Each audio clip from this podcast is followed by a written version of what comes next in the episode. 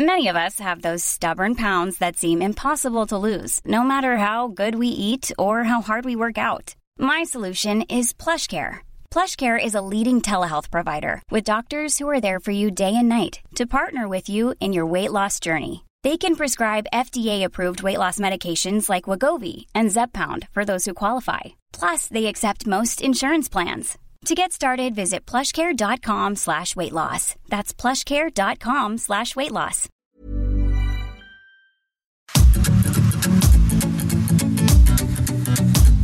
GastroLab es un lugar donde cabemos todos. Aquí encontrarás historia, recetas, producto, materia prima, vinos y un sinfín de cosas que a todos interesa, ya que con cocina y vino se aprende en el camino. Déjate llevar por el chef Israel Arechiga a un mundo delicioso. GastroLab.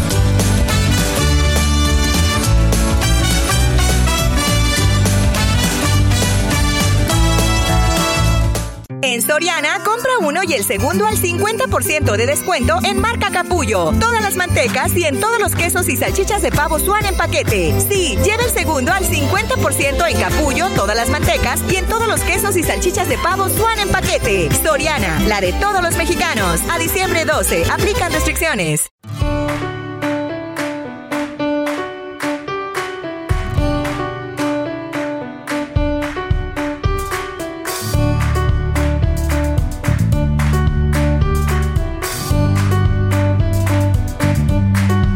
Amigos, ¿cómo están? Están escuchando muy bien, ya es la una de la tarde, es fin de semana, es Gastrolab y no puede ser de otra manera, mi querida Miriam Lira, editora de Gastrolab, aconjolí de todos los moles aquí en el Heraldo que que se la pasa chacoteando y comiendo rico. Es, por, eso estás en Gastrolab, mi querida Miri. Somos, tenemos el sello de la casa, ¿no? Es el sello de hablar mucho, comer más todavía este, y estar bien preparados en todo momento. Sí, sí, sí, sí. Ustedes no están para saberlo ni yo para contarlo, pero la cabina huele a hamburguesa. Y huele a hamburguesa porque la señorita Miriam Lira trae una hamburguesa en su bolsa, así como lo escuchan. Entonces, de verdad nos pone muy felices formar parte de este programa porque ni mandados a hacer. Dicen que para todo roto hay un descosido y en este programa eh, es el claro ejemplo, mi querida Miri, de que así es. Y qué gusto saludarlos a todos, mi querido Beto de Producción. Marianita se nos tuvo que echar a correr al restaurante hoy, no nos la pudimos. Sí, no nos la pudimos robar. La verdad es que yo saliendo del programa me tengo que ir corriendo también. Pero este, pero hay muchos eventos, ya diciembre está con todo. Diciembre nos está pegando con con el bastón este de dulce de colores o con la bota llena de colaciones porque nos está metiendo una tunda empezando el mes que, que, se agradece mi querida Miri porque la verdad es de que noviembre fue un mes muy complicado en el sector restaurantero, a pesar de que veníamos con un crecimiento importante post pandemia, si lo podemos llamar de alguna manera, noviembre fue un mes complejo. Empezó con la Fórmula 1. Después vino por ahí un par de puentes. El de no hubo clases creo que en Día de Muertos. Después vino el puente del 20 de noviembre, que al final fue el lunes 21. Este. Después vino la Copa del Mundo. Y entonces se puso bastante. Se puso bastante rara la cosa. Ahora sí que se puso raro el after. Porque en el restaurante ya no sabías, ¿no? Y, al final. Eh, como somos un restaurante más gastronómico y menos, menos de fiesta y de pantallas y todo, pues el mundial sí nos pegó un poquitín pero ahora mismo como que ya México ya quedó atrás y híjole ya y todo mundo, y todo el mundo dijo eh, ya el mundial nos da igual y otra vez el restaurante está pero hasta la boca dirían por ahí y, pues por eso Marianita la tuvimos que este la tuvimos que dejar un ratito ahí en la cocina. Pero ya arrancamos con el tema muy, muy enfilados. Comida, somos dragones. y diciembre, diciembre viene con todo. Y el maratón Guadalupe Reyes para, para los cautos, para los precavidos, para los suaves. Porque para nosotros el maratón es todo el año, mire. Pero el Guadalupe Reyes es, es solo una probadita para, para los que empiezan en esto de la tragadera, ¿no? Sí, la verdad es que hicimos todo un especial de Guadalupe Reyes que ya arranca este lunes.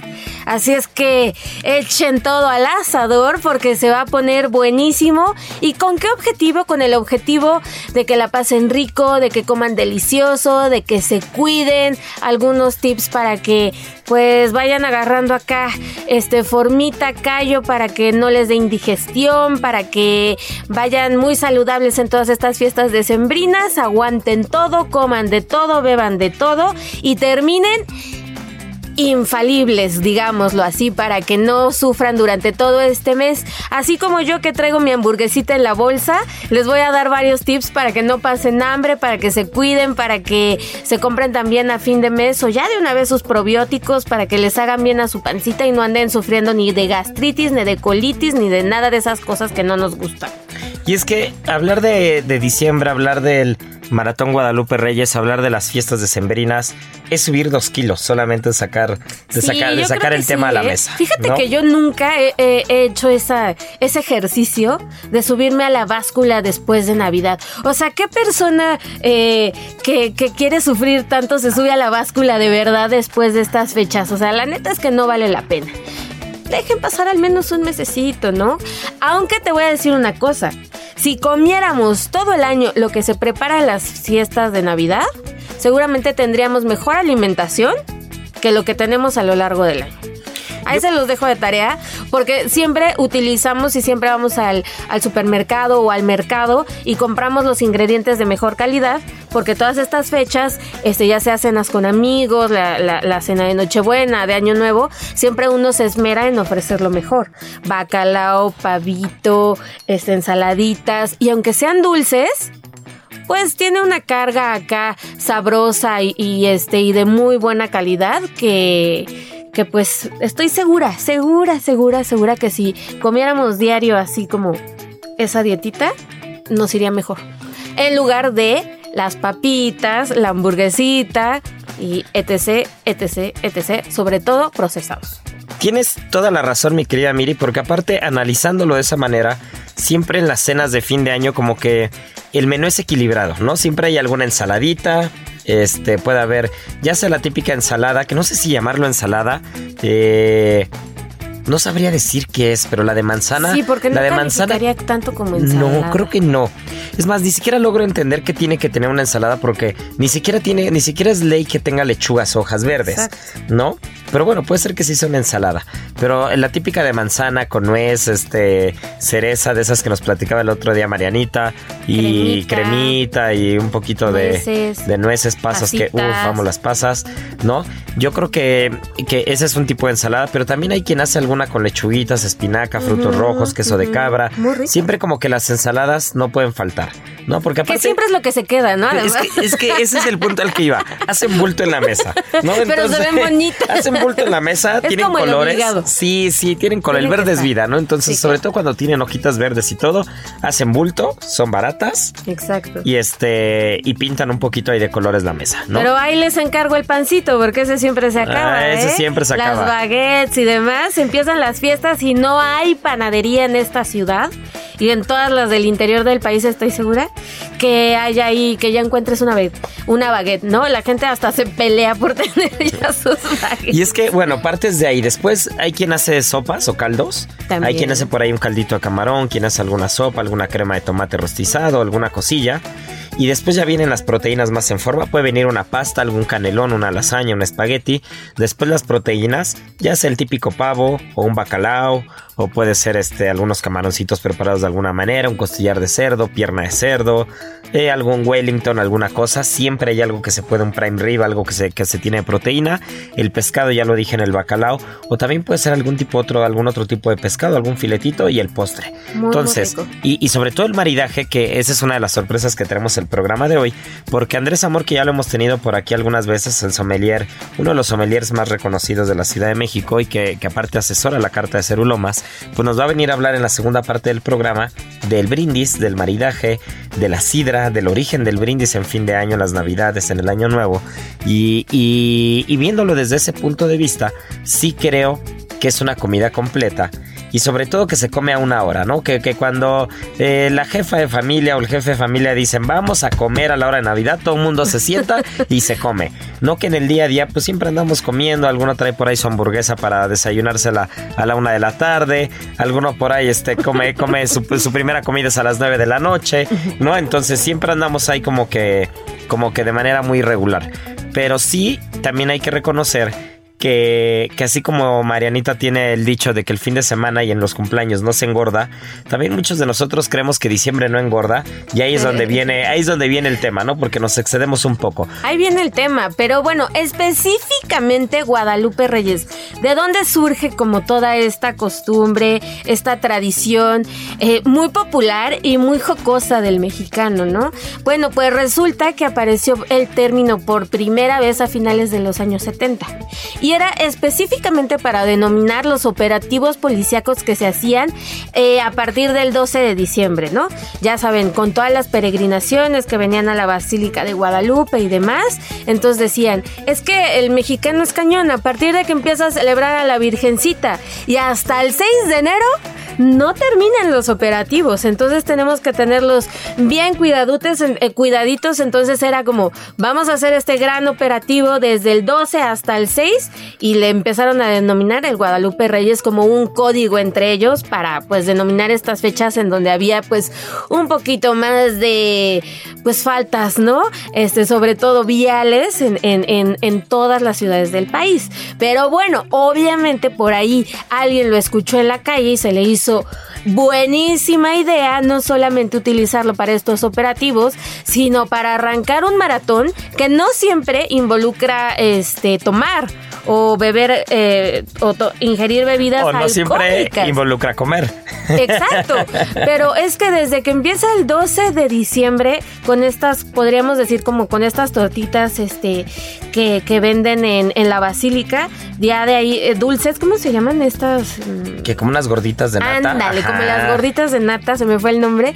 A partir de que te comes esa gordita de nata el 12 de diciembre en, en honor a la Virgen de Guadalupe, pues ya de ahí ya no paramos, Isra. Y es que hay fechas muy como claves dentro de este Guadalupe Reyes. Digamos que el 16 ya arrancan las posadas. O sea, del 12 al 16 ya hay muy poquitos días. Ahí ya con que tengas la, fiesta de la oficina. Con que tengas la mecha corta y el estómago chillón, con eso.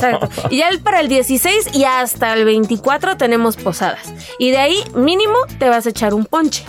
Eh, no, el recalentado del 25, no me lo dejes de lado, mi Miri, que para mí es más importante que el 24. ¿eh? Exacto, muchas familias incluso el recalentado del 25 es este es más celebración que el propio 24, ¿no? Porque ya no es tan solemne, porque ya todo el mundo mete las manos, involucran más gente para llevar este otras preparaciones, es menos complicado, es más casual, entonces pues también se presta mucho como para seguir con la comedera, ¿no? Pero para los tips para que no se este, indigesten, para que no la pasen mal durante, durante este Guadalupe Reyes, pues ¿qué les podemos decir? Que vayan con calma. No se atasquen, número uno, del primer platillo que encuentren. Eso es muy importante, amigos. Muy, muy importante. O sea, si lo primero que encuentran en su posada, cena, lo que sea, es el ponche, no se echen tres vasos de ponche, porque pues ya, o sea, ya no van a querer comer absolutamente nada más, se van a llenar con las cañitas y demás un vasito prudente, muy prudente y van a ver qué más hay por ahí, se fijan si hay este algún no sé, platillo que se acostumbra unas tostaditas, unas, unas quesadillitas de repente las posadas. Tiene años que no voy a una posada. Una, Tengo posada muchas ganas de ir a una buena posada tradicional. Sí. Tengo que recomendar que soy de los que juega cuando hay que andar este cantando las letanías. este, no soy no soy el más este letánico, pero pero sí tengo que decir que me encantan, que me encantan las posadas y tiene mucho que no voy a una así de esas de cargar a los pastores y entrar y la velita que te quema las manos, ¿no? Y que son chafísimas las velas que apenas las tocas y se rompen y todo. Y, las lucecitas de bengala y sobre todo un ponche rico que te formes por tu aguinaldo, que trae tres galletitas de animalitos, dos toronjas, una mandarina, una caña, un tejocote y media jícama. y con eso ya estás este, hecho para, para todo para toda, toda la posada, pero, pero sí creo que esa, esa parte del compartir y esa parte de, de, siempre estar alrededor de una olla, sea de ponche o de una tostadita, de una quesadilla, de alguna cosa, cuando los vecinos se ponen de acuerdo, ¿no? Y, dicen, a ver, ¿quién va a hacer qué? Y entonces en la misma calle o en la misma colonia compiten a ver qué posada es la más buena. Y, ahí es donde entran las doñitas aquí a cocinar, a cocinar rico, ¿no? Yo me acuerdo que alguna vez probé unas tostadas de pata en alguna posada que estaban espectaculares, que igual habrá quien diga, oye, ¿qué, tiene que ver la pata en el fin de año? Pues no lo sé. Todo, ¿eh? pero, todo. o sea, son de esos antojitos que no pueden faltar en una posada. O sea, la típica tostadita de picadillo, de tinga, un buen pambazo. Un buen sándwich bien hecho, ¿no? Pues sí, pero se presta más algo grasoso, ¿no? Digo, ya que estamos en el holgorio, pues ya no se permite que sea un sándwich. Oigan, échenle más ganitas, tampoco sean así. Pero sí exhortar a la gente que si viven en una colonia en donde se preste, pues que retomen esa tradición. Muchas veces ya ni siquiera conocemos a nuestros vecinos y eso es una lástima. Y, creo que sí la cocina, la comida es, un, es, una, es una manera bien bonita de unificar, ¿no? Y de hacer familia y de hacer amigos. Entonces, si tienen oportunidad, pues échenle, échenle un grito a sus vecinos, aunque sea edificio, pues bueno, ahí si tienen roof o en el estacionamiento, pues ahí organícense bien y, y, que cada, cada departamento, que cada casa lleve un, un platillo y ya está. O sea, se pueden hacer cosas espectaculares hasta eh, romeritos, un pozolazo, o sea. Pues mira, ahorita, ahorita que dices romeritos, yo, eh, yo creo que ese es un tema bastante curioso, porque los romeritos al final, es más, vamos a ahondar en los romeritos, ¿no? Vamos, vamos a ponernos, vamos a ponernos este técnicos con, un plato en particular, ¿no? El tema de los romeritos es muy curioso porque eh, ahí es donde, donde te das cuenta que todo va de la mano que, no somos una cultura que divide, sino una cultura que arropa y que une, ¿no? Sí. Entonces, los romeritos partimos desde que es un quelite. El romerito es un quelite, ¿no? Y es, y es una comida totalmente prehispánica. Sí. ¿No? Entonces, estamos hablando que el mole es de origen 100% prehispánico que originalmente los romeritos hacían también junto con aguautle, ¿no? Con la hueva de mosco, y hacían una especie de tortitas de la hueva de mosco con, los romeritos y después, bueno, pues justo en, toda esta zona del Estado de México, del Valle de México, pues con toda esta zona lacustre y con, los mosquitos que, había, pues el aguautle era uno de los ingredientes tradicionales de la zona, ¿no? Que al día de hoy se ha perdido muchísimo.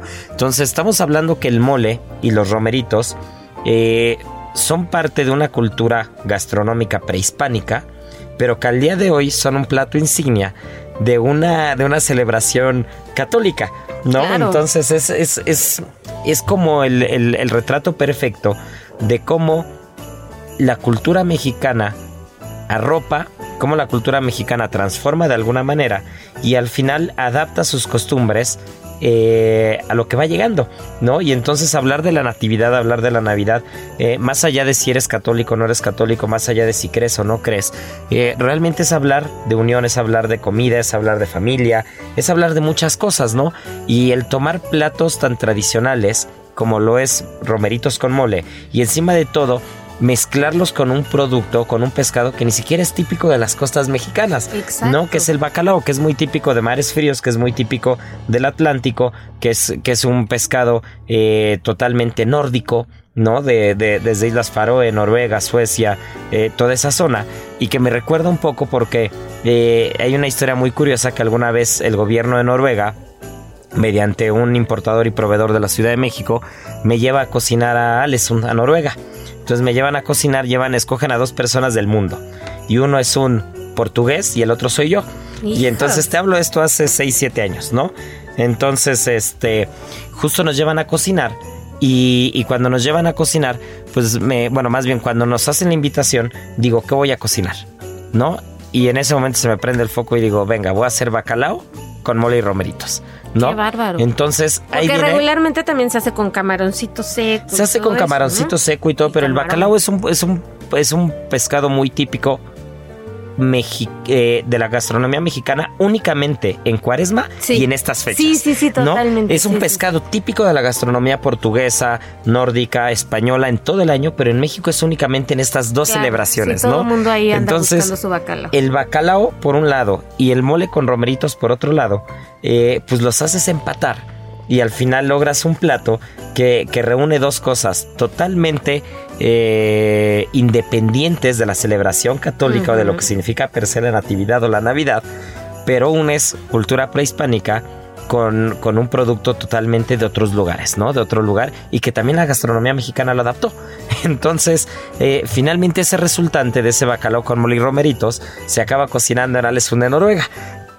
Y entonces, pues la idea es cómo nos llevamos los romeritos para que lleguen frescos a Noruega. Y entonces ahí es donde entra que, los metemos en vacío en algo llamado, digo que nos íbamos a poner muy técnicos con esta parte del programa, en algo llamado vacío compensado. Y el vacío compensado es lo que ustedes ven en las papas. En las papas este, crujientes que no se rompen, que al final están al vacío. Y, no, eh, estar al vacío no necesariamente quiere decir que esté sin nada de gas o nada de aire. Lo que no tiene es oxígeno. Es, una, es un ambiente controlado, es una atmósfera, control, es una atmósfera controlada. Pero en, en alimentos existe el, el, vacío compensado, que normalmente es con un gas, con gas argón. Y entonces cuando tú dejas ese gas argón en un producto industrial o cuando tú dejas aire residual en una bolsa de vacío, eh, eh, el alimento puede seguir un proceso vital activo. Y en este caso los romeritos se metieron en una bolsa de vacío, se sellaron al vacío, se metieron con papel con agua y entonces viajaron durante dos días completos en una mm. maleta sin que las autoridades noruegas pudieran descubrirlos porque pues al final estábamos metiendo un quelite mexicano en tierras noruegas, ¿no? Digo, nosotros no con el afán de ir y sembrar o hacer una cosa, una tontería así, pero el meter una planta viva a otro país es un tema delicado. Espero que las autoridades noruegas no nos estén escuchando, ¿no? Qué arriesgado. Entonces, Pero qué lo, hicimos y este y entró entró a Alesund, entraron flores este, vivas, comestibles, entró todo lo necesario para hacer el mole, lo hicimos desde cero entró los romeritos y este y así fue como como se nos ocurrió hacer en Noruega, con bacalao evidentemente de la zona, mole con romeritos, que en el contexto de la Navidad, para quien nos está escuchando apenas, pues estamos hablando de cómo México es una cultura que siempre ha, sabido asimilar muy bien los, lo, que otras culturas nos ha, nos ha traído, se ha cobijado muy bien desde el punto de vista gastronómico, y el comer mole con romeritos en Navidad, pues es una mezcla totalmente eh, atípica porque estamos hablando de una celebración que no es de origen prehispánico con comida que es totalmente de origen prehispánico, ¿no? Sí, está, está increíble tu historia y decirle a toda la gente que los conozca, que vaya a Tlagua, que vaya a Mixqui, que es el lugar en donde más se producen, 6 mil toneladas al año, imagínense esa cantidad, en, nada más para estas épocas decembrinas, entonces pues es una cantidad impresionante, hay mucha gente que se sorprende cuando le dices que los romeritos es un quelite, hay gente que ni siquiera sabe qué es, ¿no? Que, que no conoce ni siquiera su base y demás, hay más de 350 quelites en México y estos es uno es y este es uno de los más especiales que tenemos. Y de los más esperados. hay que conocerlo. Y la costumbre de comer romeritos viene desde la colonia y justo porque se hacía esta cuestión de, de la vigilia, ¿no? Y como no involucra como grandes proteínas, más que el camaroncito, pues era un excelente pretexto y con el molito pues ya aguantaban cañón hasta el otro día. Pues ahí tenías tú, pero ¿sabes también que no puede aguantar, mi querida Miri? ¿Quién, pues la segunda parte de Gastrolab, porque ya nos, tenemos que ir a comerciales, pero ya está aquí en la cabina Andrés Amor, que ya les platicé hace rato de él, uno de los grandes sommeliers de este país, que ya tendré la oportunidad de presentárselos en cuanto volvamos, porque nos viene a platicar de lo que tanto nos gusta y es el maridaje, los buenos vinos y todo lo que necesitamos para acompañar una buena comida. En Soriana, esta Navidad lo damos todo. Compra uno y lleve el segundo al 50% de descuento en detergentes Persilo Viva, jabones líquidos de tocador, champús y acondicionadores del VIP o Ann y alimento seco para gato. Sí, el segundo al 50% de descuento. Soriana, la de todos los mexicanos. A diciembre 12, aplica restricciones. Gastrolab, el lugar donde cabemos todos. Vamos a una pausa y regresamos.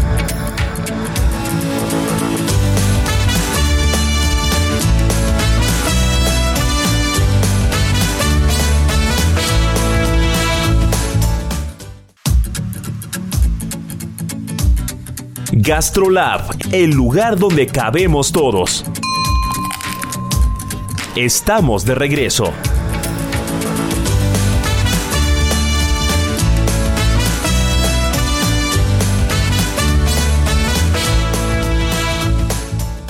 En Soriana, esta Navidad lo damos todo. Aprovecha un 20% de descuento en muñecas, figuras de acción, pistas y todo el departamento de hogar. Además, 50% de descuento en todos los artículos navideños. Soriana, la de todos los mexicanos. A diciembre 12, excepto Nochebuenas y Pinos Naturales. Aplican restricciones.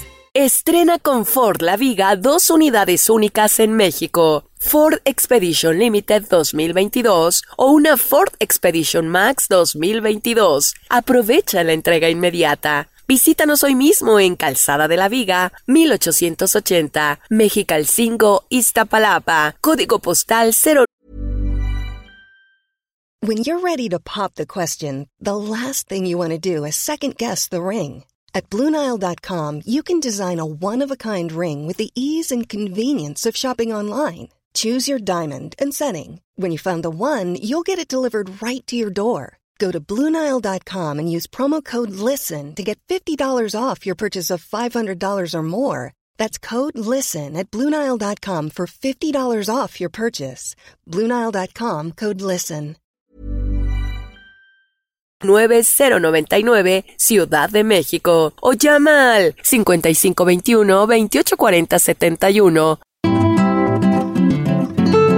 Bueno, pues ya estamos de vuelta y tal como se los dije al principio, pues aquí seguimos Miriam Lira, editora de Gastrolab, y aquí al lado de nosotros está nuestro invitado del día de hoy, que es Andrés Amor, uno de los grandes sommeliers de este país, que ya se los presumí muchas veces anteriormente, ya lo hemos tenido hace como tres o cuatro programas, estuvo por aquí con un enólogo espectacular, Tony Sarrión, y, y pues ahora nos lo trajimos a la cabina porque no podía ser de otra manera, mi querida Miri, sino con un experto en el tema, que aparte ya se los presumí en la primera parte, pero lo vuelvo a presumir, es quien, quien, quien hace la carta de vinos de Cerulomas, es quien, y de Ceru San Ángel también, quien le mete mano, quien, quien mueve los hilos del vino ahí, y no solamente nosotros, de muchos restaurantes en esta ciudad, y qué mejor que, que sea él quien nos platique pues qué onda con la sidra, qué onda con los espumosos, qué onda con el brindis, qué es lo que hay que ir almacenando, ¿no? ¿Qué es lo que hay que ir comprando con calma, pues para que en Navidad no nos agarren en curva en Año Nuevo, en el, en el recalentado, porque aparte cae en fin de semana. Entonces, para, para irnos armando bien para la cena. Mi querido Andrés, qué gusto tenerte nuevamente, Gastrolab es tu casa, no, no,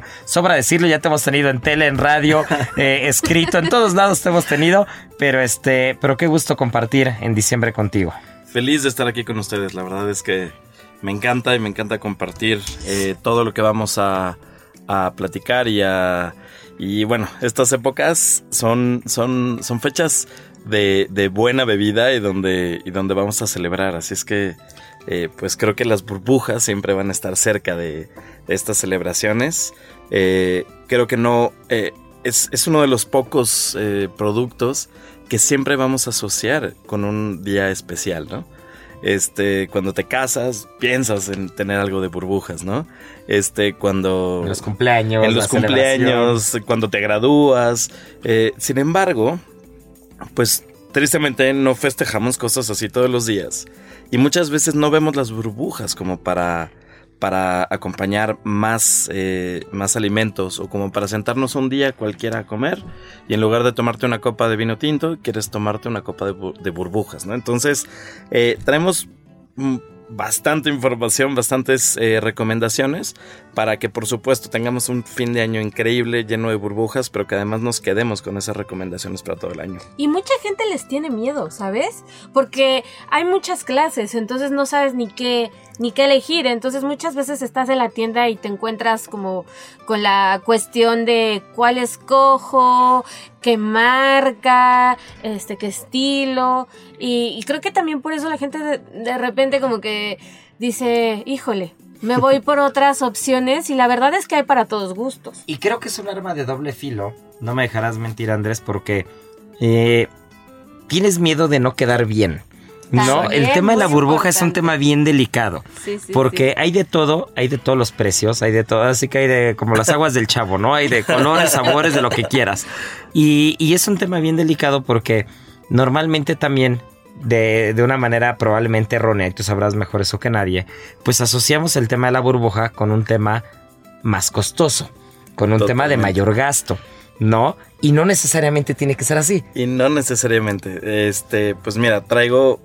eh, hay muchas formas de, de- de recomendar y de tomar espumosos. A mí me, me fascinan.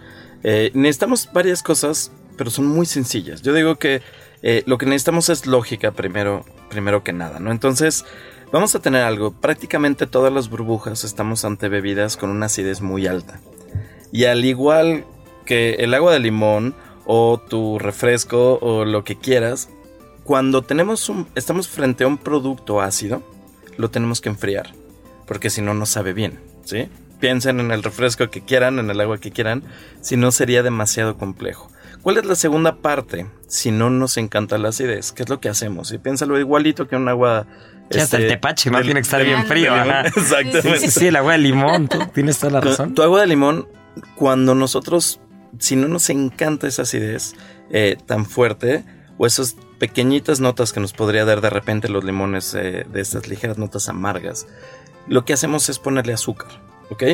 Entonces, vamos a diferenciar claramente nuestro estilo de vinos según, la, según nuestro propio gusto. Aquí esto es el que va a regir y el que va a mandar. Y no hay uno mejor que otro, no hay uno más fino que otro. Hay gustos. Y, y lo más importante es respetar nuestros propios gustos, ¿no? Y, y tener placer con este tipo de bebidas. Entonces, va a ser muy fácil eh, empezar a encontrar estas pequeñitas palabras que el mismo productor te los intenta poner, como para que veas hacia si vamos en un tema dulce o en un tema seco. Es una palabra, seco significa no dulce, ¿no? Y, bueno, el tema seco lo vamos a encontrar prácticamente por todos los vinos espumosos del mundo a través de Brut.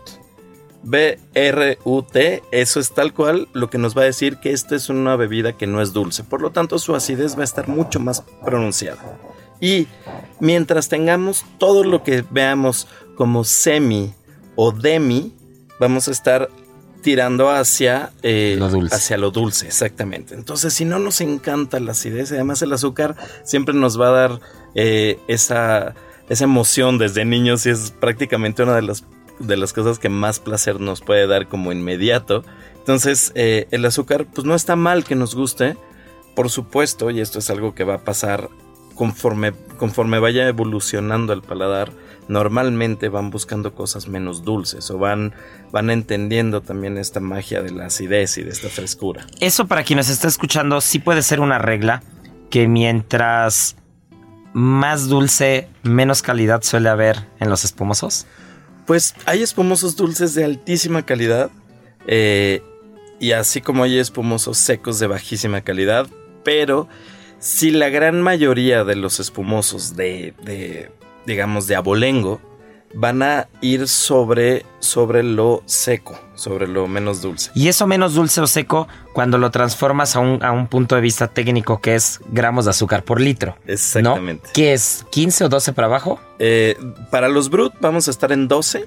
Sin embargo, acuérdate que también el tema del vino se mueve con el, con el gusto natural. De hecho, la palabra Brut fue inventada porque existía antes el tema sec, ¿no?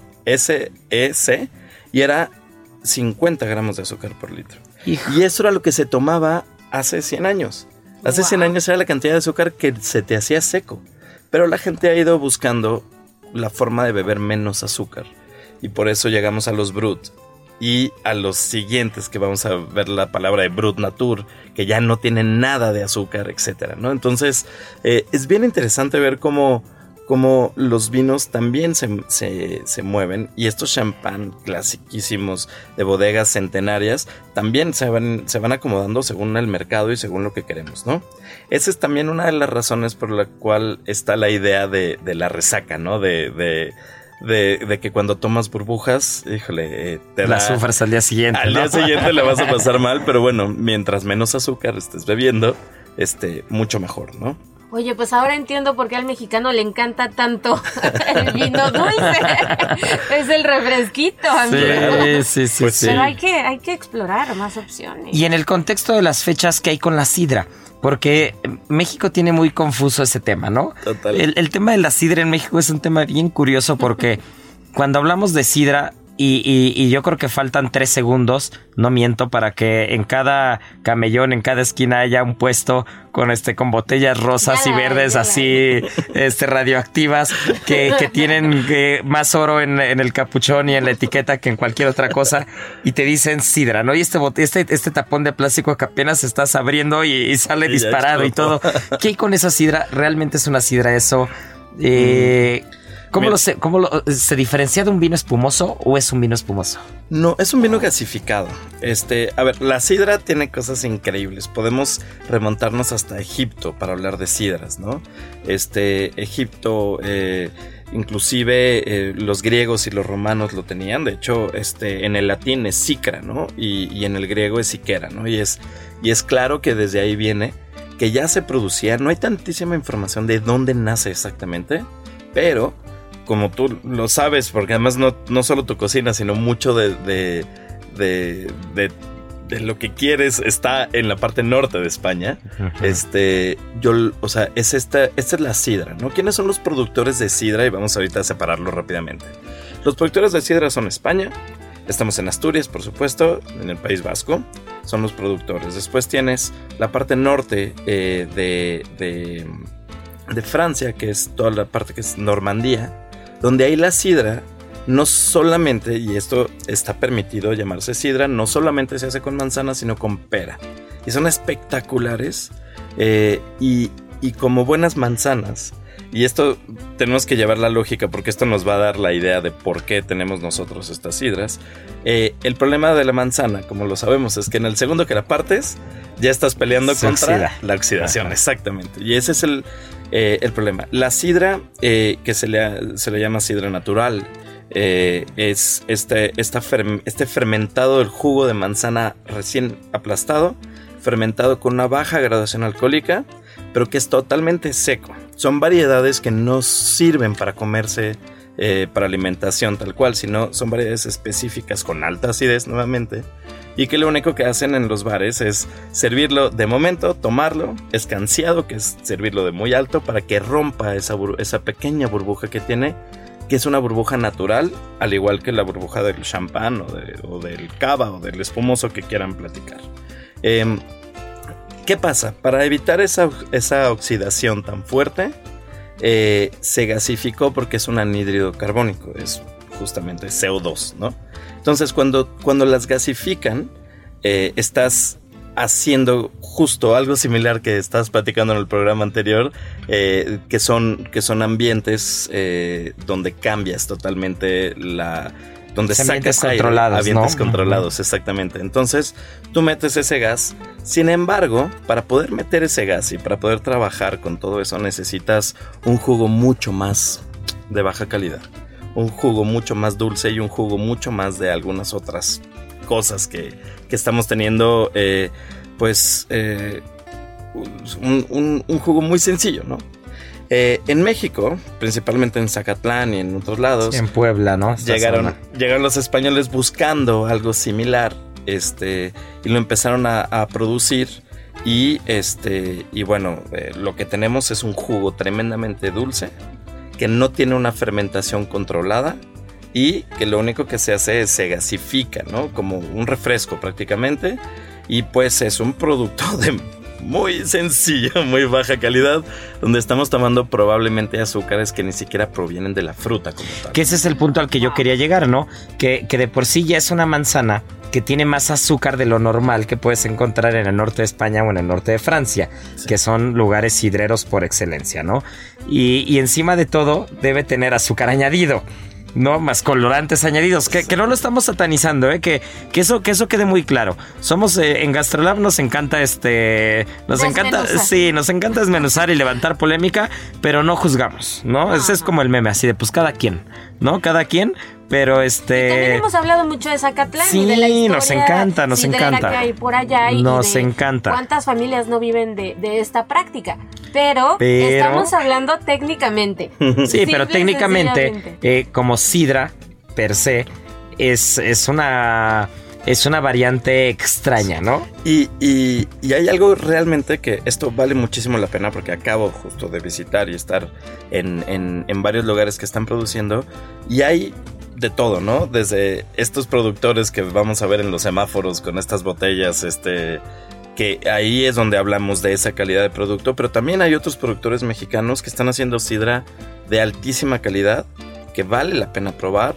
Este, hay sidrerías en la Ciudad de México que, que hay que acercarse un poco y hay un par de productores que están, eh, a ver, guardando las diferencias por los siglos que nos llevan de, de- de ventaja productiva, pero que, que, ya se parecen un poquito a las de Normandía y que te dan una idea también de, de, de la sidra asturiana y, y, estas zonas, ¿no? Que es bien, bien interesante eh, conocerlas y probarlas. Entonces sí hay productores que están buscando la calidad y están buscando esto. Ahora también mm, todos tenemos que resetearnos el cassette de la sidra que hayamos tomado alguna vez en la vida de niños o de... O de, de niños. de, niños, de niños, ¿qué tal? Este, de jóvenes. De, de, jóvenes de esta sidra dulce, dulce, dulce. Ah, porque aparte no, no, no, no nos, este, no nos hagamos eh, los, los muy cautos, no nos, este, no nos hagamos tontos a nosotros mismos, la verdad. Eh, ¿Quién no probó sidra de niño? ¿O quién no probó ponche con piquete de niño? No, todos, o sea. Hasta porque te equivocabas de vaso. Sí, sí. Estabas tanteando ahí el de tu papá o el del tío o algo y ay, me equivoqué de vaso, ¿no? Y te echabas el de, el de piquete y ya sentías que eras acá adulto, ¿no? Pero no nos hagamos, ¿no? Todos crecimos probando poquito, lo que fuera, esas sidras, ¿no? Claro. ¿Y, y en qué momento el espumoso se liga con las navidades o en México la sidra toma parte en las fiestas decembrinas? Es algo muy curioso. Eh, tiene, obviamente tiene que ver con los españoles y con, y con toda la cultura que, que, dejó esta mezcla que, que somos. Este, pero, eh, por ejemplo, en Argentina está totalmente ligado también, gracias a los españoles, a la sidra, justamente con la Navidad y con un postre, pero con un postre italiano. Acuérdate que hay mucha, mucha migración después italiana. Entonces ellos toman panetone este, y, y, sidra. Y, ese, y sidras dulces, ¿no? Este, aquí en, aquí en, México siempre llegó eh, la idea del, del, o sea, los espumosos eh, vienen pues, del año 1600 más o menos, es donde ya se empiezan a producir realmente. Para el 1700 ya se estaba ya era favorito de, los ingleses y de todo. Entonces estamos hablando eh, de, vinos que siempre se utilizaron para, para los mejores momentos, porque siempre estuvieron puestos en la, en la mente, en el... Esta palabra que usas tú mucho en el imaginario colectivo, este, de la gente como el gran vino, ¿no? Ni hablar de los zares en, en Rusia, ¿no? Que en Rusia tú puedes decir champán, y, y, champán es una denominación de origen, pero está permitido decirle a los espumosos champán por un decreto de los Ares, ¿no? Este, y, bueno, toda esta historia y esta magia tan increíble, pues ha venido acompañando siempre estas fechas eh, así de, importantes, ¿no? Entonces, eh, es algo que, que específicamente el champán es algo que siempre ha acompañado este, en, la mente a, todos, a toda la gente que quiere festejar algo. Pero tenemos muchas otras opciones, ¿no? Para, para jugar. Por ejemplo, para quien nos está escuchando, ¿qué, ¿qué, opciones dirías? A ver, supongamos que van a comer de plato fuerte el bacalao con mole y romeritos. O con las tortitas de camarón, o a Huautle, o si están ahí en, este, en la zona de Texcoco o alguna cosa por ahí. A ver. Pues mira, vamos, vamos de nuevo con eh, tienes muchos elementos que tiran hacia los vinos blancos. ¿Por qué? Porque necesitas acidez. La acidez te va a dar esta salivación y este refresco en el paladar, en donde, o sea, te va a refrescar el paladar para, para poder eh, que no te harten los romeritos, que no digas ya, ya no puedo más, ya estoy saturado, ¿no? Entonces, en esa idea del maridaje, vamos a poder hablar desde, por ejemplo, hay vinos estupendos españoles eh, de zonas como Cava o si queremos irnos un poquito más arriba, Corpinat, este, con, con vinos que no nos vamos a gastar lo mismo que un champán. Sabemos que un champán ya es muy difícil encontrarlo abajo de mil pesos y que vamos a tener una elaboración de altísimo nivel, ¿no? Entonces a mí me gusta mucho lo que pasa en, en España con estos grandes espumosos. Tenemos otra opción todavía más económica y además por si alguien no lo quiere terminar de, tomar solo porque no, pero para no hacer como el feo de, de, justamente de no servírselo, tenemos los prosecos, ¿no? Entonces los prosecos siempre van a ser una categoría un poquito más abajo por elaboración, muy agradables, muy disfrutables para tomarles solo, pero también que lo puedes hacer un cóctel un poquito de jugo de, durazno y prosecco y tienes un Bellini y tienes algo delicioso, ¿no? y es un Bellini y es maravilloso y la gente eh, y es jugo de durazno del súper, lo pones este un poquito en la parte de, abajo de la copa y después sirves y, vas a tener ahí un un, un cóctel que, que quien no sea de vino no se va a sentir excluido en el, en el momento y no tiene absolutamente nada de malo hacer este tipo de mezclas, ¿no? Un asti, por ejemplo. Un asti siempre van a estar mucho más tirados en el dulzor.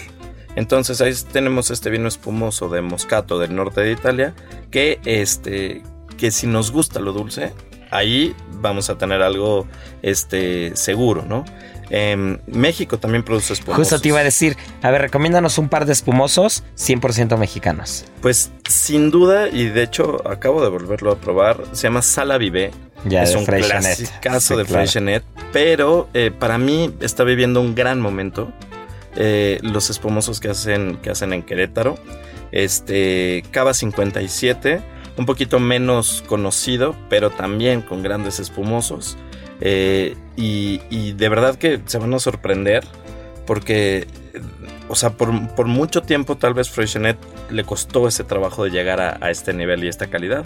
Y, hoy lo tiene y hoy yo estoy súper convencido que está buenísimo. No, pues está súper interesante. Muchas veces creíamos que los espumosos no se daban tanto en, en- en nuestro territorio, pero ya también las grandes bodegas le están dando con todo a este, a esta, a este tipo de vino. Y a ver, por último, eh, en la línea de espumosos, incluyendo sidra. Sí.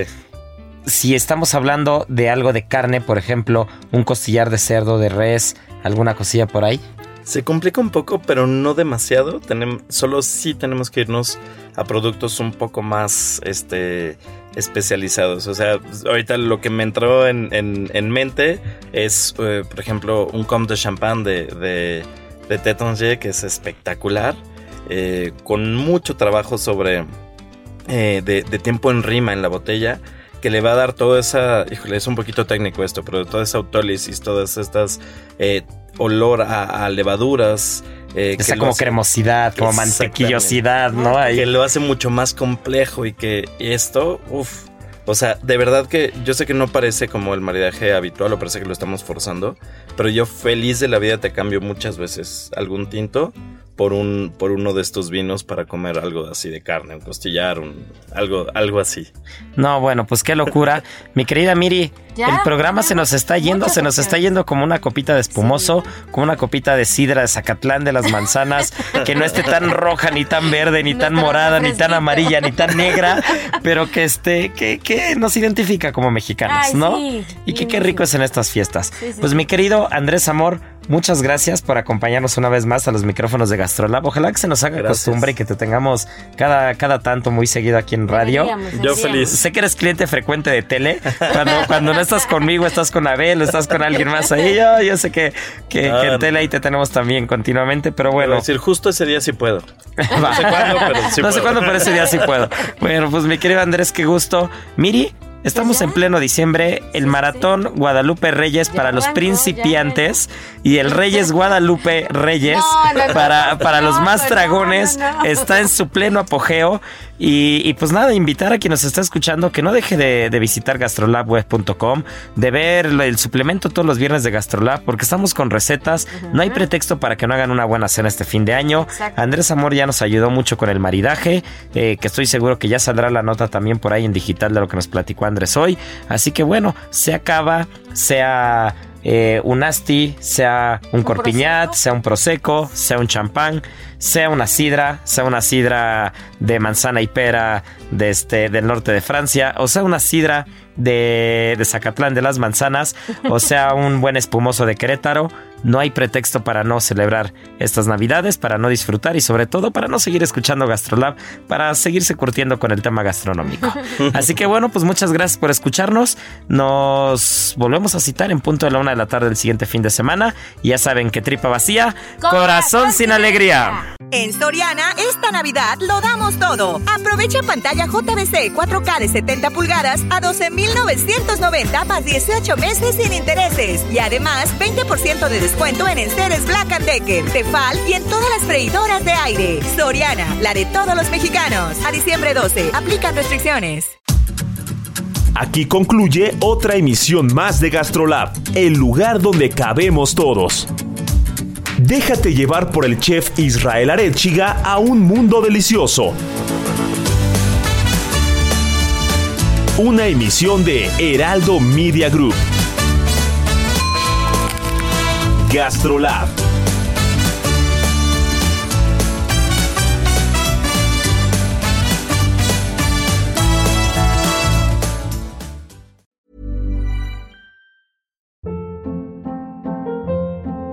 Hold up. What was that? Boring. No flavor. That was as bad as those leftovers you ate all week. Kiki Palmer here, and it's time to say hello to something fresh and guilt-free. Hello Fresh. Jazz up dinner with pecan-crusted chicken or garlic butter shrimp scampi. Now that's music to my mouth. Hello Fresh. Let's get this dinner party started. Discover all the delicious possibilities at hellofresh.com.